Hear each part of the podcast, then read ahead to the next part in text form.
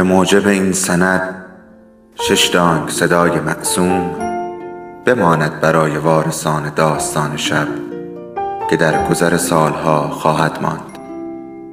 ارادتمند داستان شب.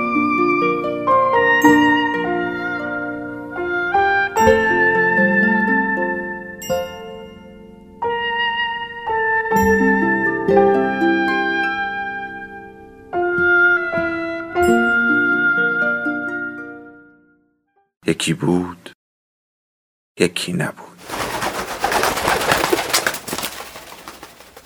مردی به نام اوه و کلی مزاحم که خودشان را نخود آش می کنند. اوه قر خیلی متاسفم. برف رو با فرچه از روی سنگ قبر پاک می‌کنه. همونطور که گلهای یخ زده رو از خاک بیرون می‌کشه و گلهای تازه رو از بین لایه‌ای برف توی خاک فرو می‌کنه برای سونیا تعریف می‌کنه ولی خودت می‌دونید چه جوریه مردم دیگه حریم شخصی حالیشون نیست. بدون اینکه در بزنن میپرن تو خونه غریبه ها و اونقدر شروع بازی در میارن که آدم حتی نمی‌تونه با خیال راحت توالت بره. جوری زنشو نگاه می‌کنه که انگار توقع داره زنش سرشو به نشانه تایید تکون بده. کاری که مطمئنا انجام نمیده. گربه بغل دست اوه روی برف نشسته و قیافش جوریه که انگار کاملا با اوه موافقه. خصوصا در این مورد که آدم نمی‌تونه با خیال راحت توالت بره. لنا. این خانم خبرنگار صبح یک سر اومده و یک نسخه از روزنامهش رو برای اوه آورده بود.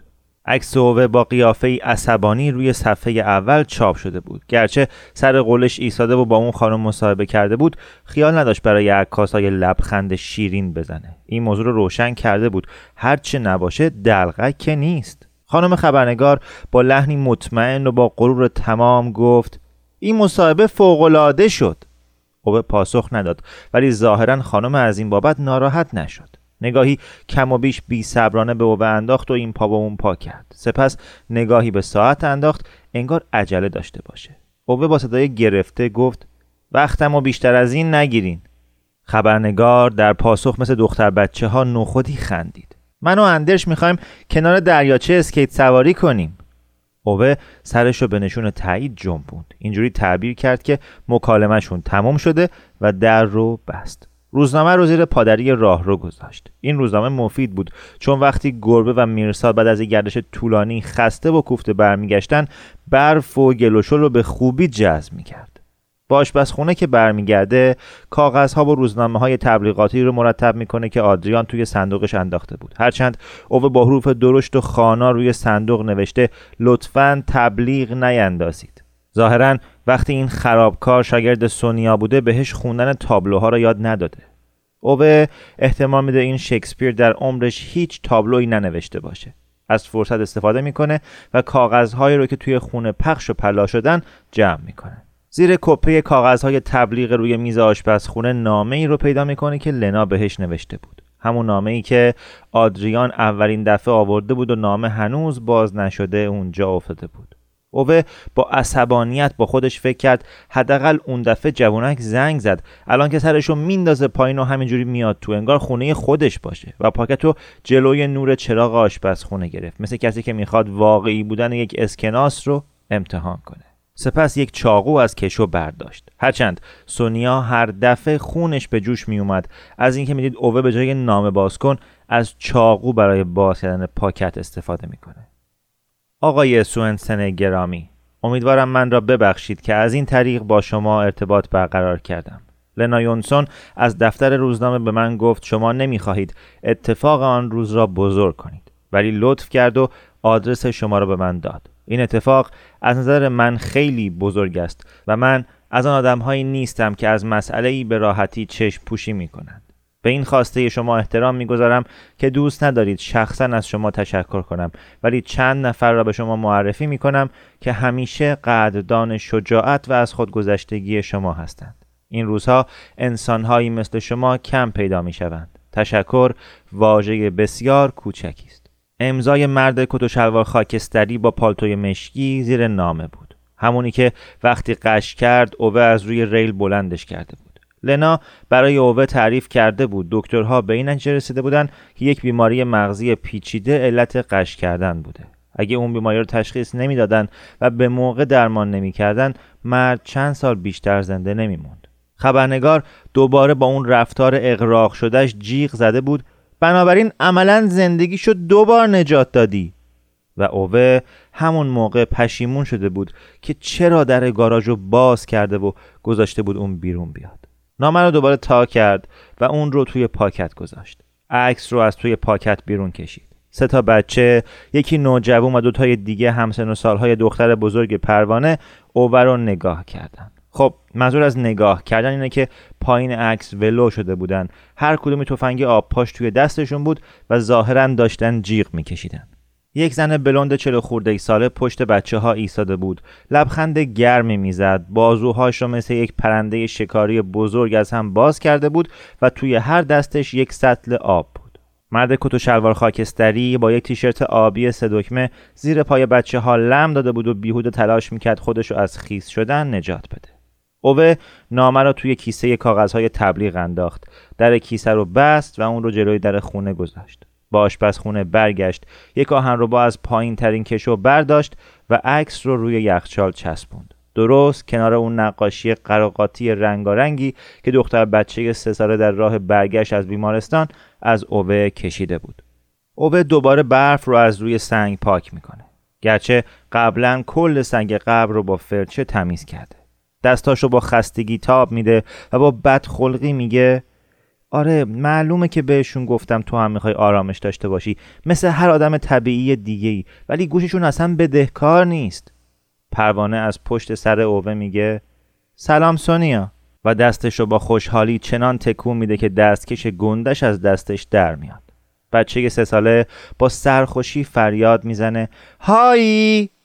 دختر هفت ساله تصیح می‌کنه میگن های. پاتریک جیمی آدریان و میرسال به ترتیب سر تکون میدن. سلام سونیا. اوه پاهاشو روی زمین میکوبه تا برف روی کفششو بتکونه و سرش رو سمت گربه تکون میده که کنارش ایستاده. آروم میگه آره گربه رو می‌شناسی. شکم پروانه به قدری بزرگ شده که وقتی زانو می‌زنه و دستش رو روی سنگ می‌گذاره در حالی که دست دیگرش رو دور بازوی پاتریک انداخته شبیه یک لاک پشت خیلی گنده میشه. البته اوبه ترجیح میده این تشابه با لاک پشت گنده رو توی دلش نگه داره. روش های بهتری هم برای خودکشی هست. تا حالا بعضی هاشون رو امتحان کرده بود.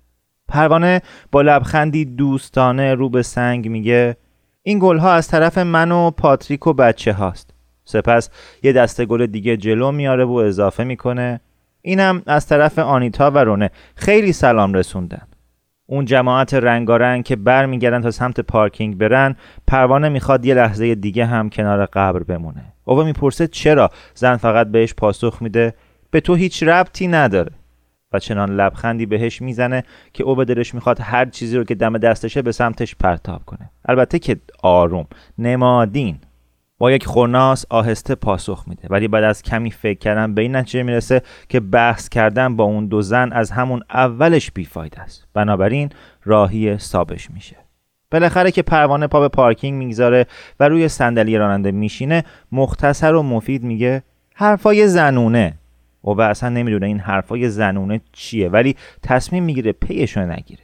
دختر هفت ساله به دختر سه ساله کمک می‌کنه کمربندش رو روی صندلی عقب ببنده. در این حین جیمی، میرساد و پاتریک خودشون رو توی اتومبیل آدریان میچپونن که جلوی ساب پارک شده. تویوتا. پیش دلال اتومبیل که ایستاده بودن اوه چند بار گفته بود آدمی که درست حسابی فکر نمی‌کنه چنین تصمیمی می‌گیره. ولی حداقلش اینه که فرانسوی نیست. و اوه سر لاستیک زمستونی برای جوونک و رسوندن قیمت به 8000 کرون حسابی چونه زده بود. به هر حال قابل قبول ولی اوه به نمایشگاه اتومبیل رسید. خرابکار اونجا بود و داشت یک هیوندای تماشا می‌کرد. بنابراین می‌تونست خیلی بدتر از این هم بشه. در راه برگشت جلوی مکدونالد توقف می‌کنن جیمی و دخترها سر کیف میان. پروانه باید دوباره دستشویی بره. برای همین توقف کردن به خونه که می‌رسن از هم خدافزی می‌کنن و هر کس پی کار خودش میره. اوه میرساد و گربه دستشون رو برای پروانه پاتریک جیمی و بچه ها تکون میدن و از کنار اتاقک چوبی اوه به یه گوشه میپیچن. آدم نمی‌تونه راحت بگه که مرد چارگوش چه مدت جلوی خونه های ردیفه هم ایستاده و انتظار میکشیده. احتمالا کل پیش از ظهر رو. قیافش مثل نگهبانای شق و رق و دقیقه که توی محوطه های تفریحی نگهبانی میدن. انگار اون رو از تنه یه درخت بزرگ بریدن و سرمای زیر صفر روش کوچکترین اثری نداره. وقتی میرساد میپیچه و با مرد چارگوش رو در رو میشه مرد کوتوله وزنش رو از یک پا روی پای دیگه میندازه. وزنش رو دوباره روی پای قبلی میندازه پشتش رو صاف می‌کنه و میگه سلام. میرساد سه متر دورتر میسته پاهاش به قدری سست میشن که نمی‌دونه چجوری خودش رو سر پا نگه داره و زمزمه می‌کنه. سلام بابا.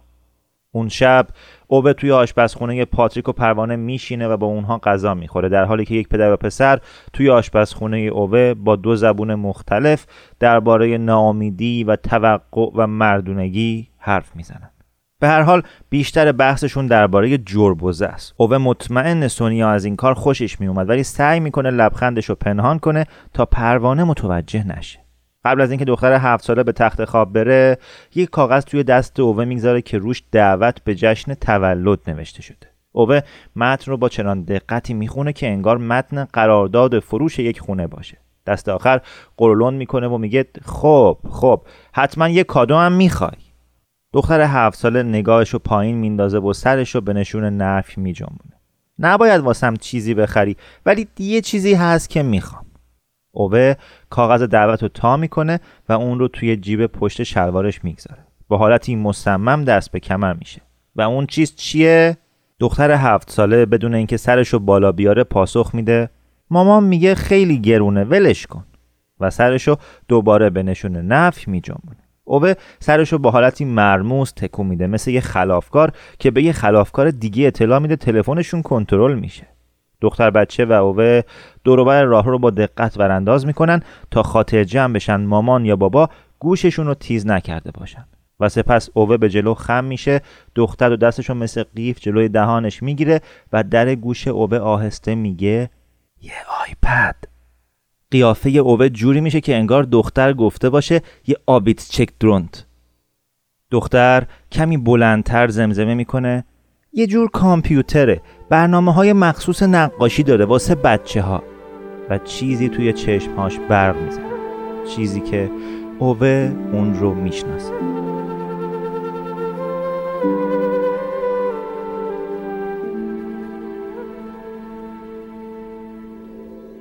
داستان شب بهانه است. برای با هم بودن دور هم نشستن. شنیده شدن.